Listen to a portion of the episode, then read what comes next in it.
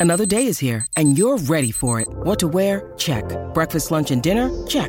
Planning for what's next and how to save for it? That's where Bank of America can help. For your financial to-dos, Bank of America has experts ready to help get you closer to your goals. Get started at one of our local financial centers or 24-7 in our mobile banking app. Find a location near you at bankofamerica.com slash talk to us. What would you like the power to do? Mobile banking requires downloading the app and is only available for select devices. Message and data rates may apply. Bank of America and a member FDIC. This, is It's Always Game Day in Cincinnati with Lindsay Patterson and Mike Santagata.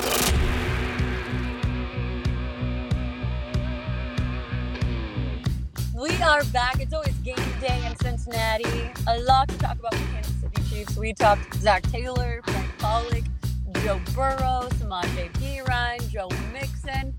We got to stick with the offensive line right now. It's very refreshing to watch Joe Burrow have time and he is producing and we saw last year what he was able to do without a great offensive line and just credit to this this O line right now. Let's start with Jonah Williams. How did he look out there on Sunday? Good. Again, it's another good game from Jonah Williams. He didn't have the highest quality of competition, but he took advantage of it and didn't allow very much pressure. Uh, I think PFF shot him with no pressures. I think there was one play where Chris Jones lined up over him and he got a little bit of help. He got beat but had help. Uh, overall, though, really good performance. One play out of what 30 pass attempts, 31 pass attempts. Uh, he had the holding call, and he did hold on that. So I guess you could take that away from him as well. Uh, the getting downfield too quick, sure. But overall, I thought, even considering all of that, he played well. He did a good job of locking down the left side. All right, we're going to stay with tackles right now. Our guy, La'el Collins, everybody knows he was playing through injury pretty much most of the season. He has a light practice workload through most of the week. Gets that, that day off on Wednesday. How's he starting to look out there?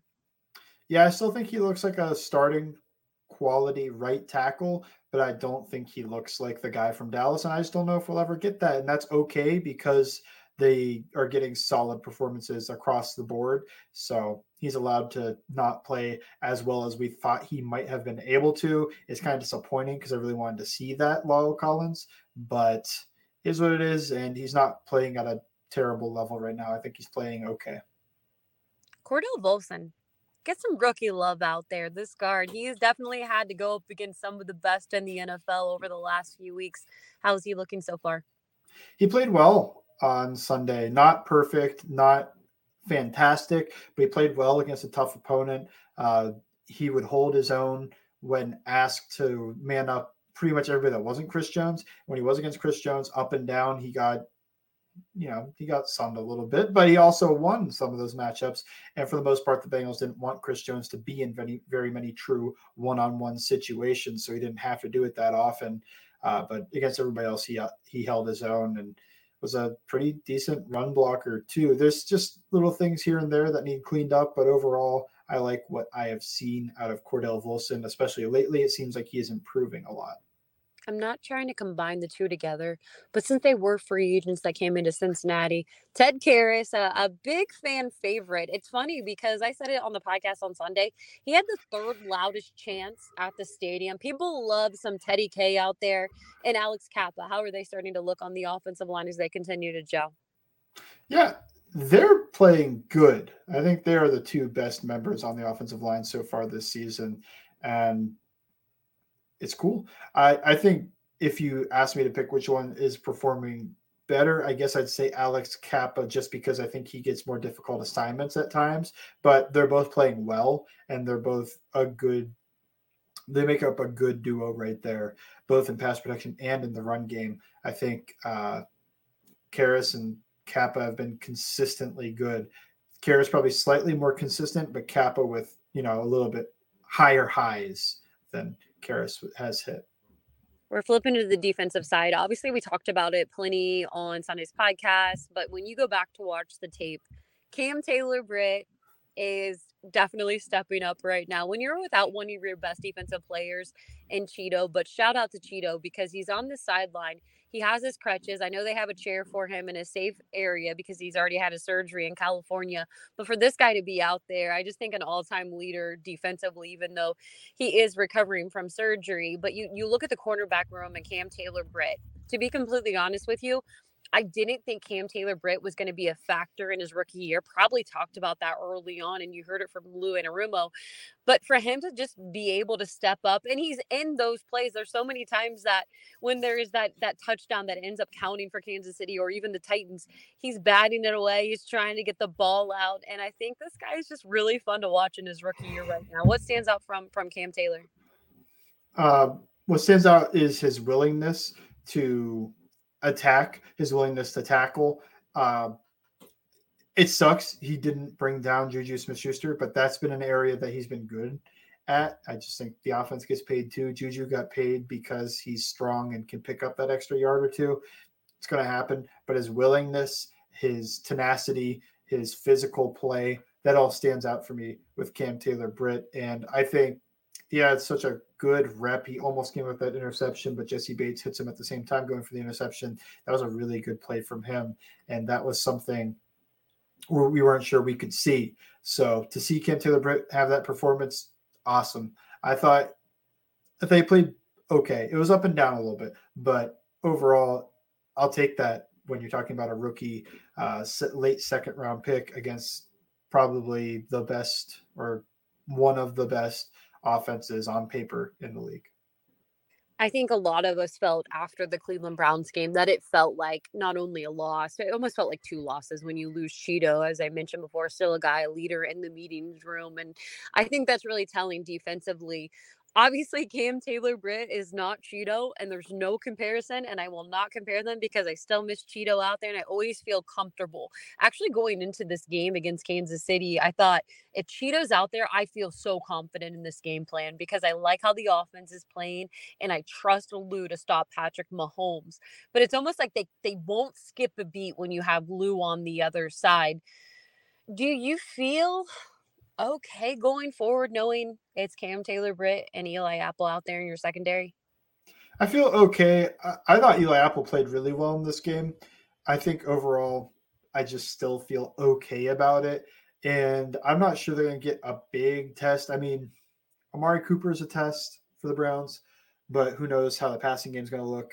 Mike Evans is a test on the outside for the Bucks, but again, who knows how the passing game is going to look the one test that's coming up that I think is the one I am most nervous for, but also I think will be the biggest tell is the Bills. And what do they do with Stefon Diggs? What's the plan?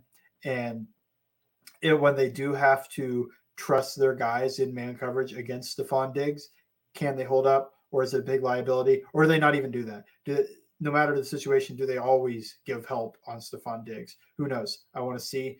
Um, that is the one I'm most interested in is the Bills with Stefon Diggs and how these guys are going to hold up against him. Last week I asked you who would you rather get the win over Kansas City or the Buffalo Bills? And one of the topic of conversation is the playoffs right now. I think a lot of Kansas City Chiefs fans, and look, the Bengals aren't in the playoffs yet. There's still a lot of games to be played, so to be determined. I think their chances are in the 90%. Uh, they are the fifth seed right now, and, and they're still up for winning the division and even in the race to get the number one seed. But if you were to look in the future and you're the Cincinnati Bengals, who would you rather play? The Buffalo Bills or the Kansas City Chiefs? And it's going to be hard no matter what, but if you had to choose. Uh, the Chiefs, uh, A, it, they have the history with them at this point, three in a row. And then B, I think they match up better because you don't need with Awuzie's injury uh, because you need a guy that might be able to handle Stefon Diggs, or at least that's a matchup they can exploit when it does happen. With the Chiefs, you don't really have that as much. You're not getting that exploited matchup with uh, Marquez Valdes Scantling, even if he had an okay game. You're not getting it with Juju Smith Schuster, even though he had an okay game. And you're not getting it with Sky Moore, whoever. It doesn't matter who they are. I think this team matches up better with a great tight end like Travis Kelce than they might with a great wide receiver like Stefon Diggs. So that's the one thing that drives me towards the Kansas City matchup. Also, I would prefer to play in Kansas City versus in Buffalo because there could be like two feet of snow. Oh no, snow football would be the best. But I agree. yeah, you. but for a playoff game, I mean, to have everything that could come down to like a slip or an odd an oddity is something that I don't want to see from uh, uh, like the AFC Championship. No, I agree with you. I, I think it's definitely Kansas City. The only thing I'm a little concerned about, it's probably really difficult to beat a team four times. I said that about three. I don't know. I Maybe know. at this point, this is just it and and the thing is it's funny because i was reading some of the national narratives or the recaps during the game after the game was over and a lot of people said oh this game feels flipped. It feels like cincinnati's kansas city from last year and kansas city is cincinnati from last year but you know obviously the outcome was still the same. Um, you know what you have and when you have lou on the other side i mean yeah it, it's wild to think we are here in 2022 to say yeah i'd rather play an arrowhead I'd rather play an Arrowhead in the playoffs, but that's to the point of the season that we're currently at right now. Yeah, this is where we are. Where you guess you'd rather play Kansas City than Buffalo, and I do think the one thing I'm not really talking much about. There's two is I know Lou has had his number, but Patrick Mahomes is the better, probably still for my money. Sorry, uh, Burrow top three. I think Mahomes is still the best quarterback, and Andy Reid is still my choice for best coach. So eventually that might have to give, but the Bengals just match up and they do a great job of exploiting their matchups and winning these games. It's hard to say you wouldn't rather play against the Chiefs. Uh, I want to see them beat Buffalo too and just, you know, defeat all of their main competition, the AFC, Buffalo, Kansas City, Tennessee, and Miami. But I don't know. I, I do think that this team just matches up better with Kansas City. And it's interesting because I think if you would ask that question without any knowledge of the history of these teams, you would probably go with Buffalo, but I don't think I would you know what? At the same time, I, it's fun to always talk about that stuff when you think of the playoffs in January, what that's going to look like. The playoffs are hard. So you're going to have to play a hard opponent no matter what. If it's at home or it's on the road, more than likely it's going to be on the road. But hey, there's a lot of football left to play, and Cincinnati's playing like one of the best teams in the NFL. I know we've talked about him plenty of times before, and I think Cincinnati has a decision to make this offseason when it comes to Jermaine Pratt. But if you go back to that highlight, and just the funny part is the mic'd up of him saying, you know, talking on the side sideline with Logan Wilson, and it was like, oh, we need a turnover right now, and for him to go back out there and just steal the ball from Travis Kelce. When you went back to watch the tape, just what impresses you the most about Jermaine Pratt this season? I think, I think there were a ton of flashes and um, even to some degree consistency last year, but he has leveled up the areas that I thought were slight weaknesses, and now he doesn't really have any weaknesses to my eye as as a linebacker, at least nothing glaring. And uh, to go with that, he still is a strength in a few areas, tackling, forcing turnovers like he did against Travis Kelce, You know, ripping that ball out. He did that against Dalvin Cook. Uh, let's not forget that one too in week one of last season.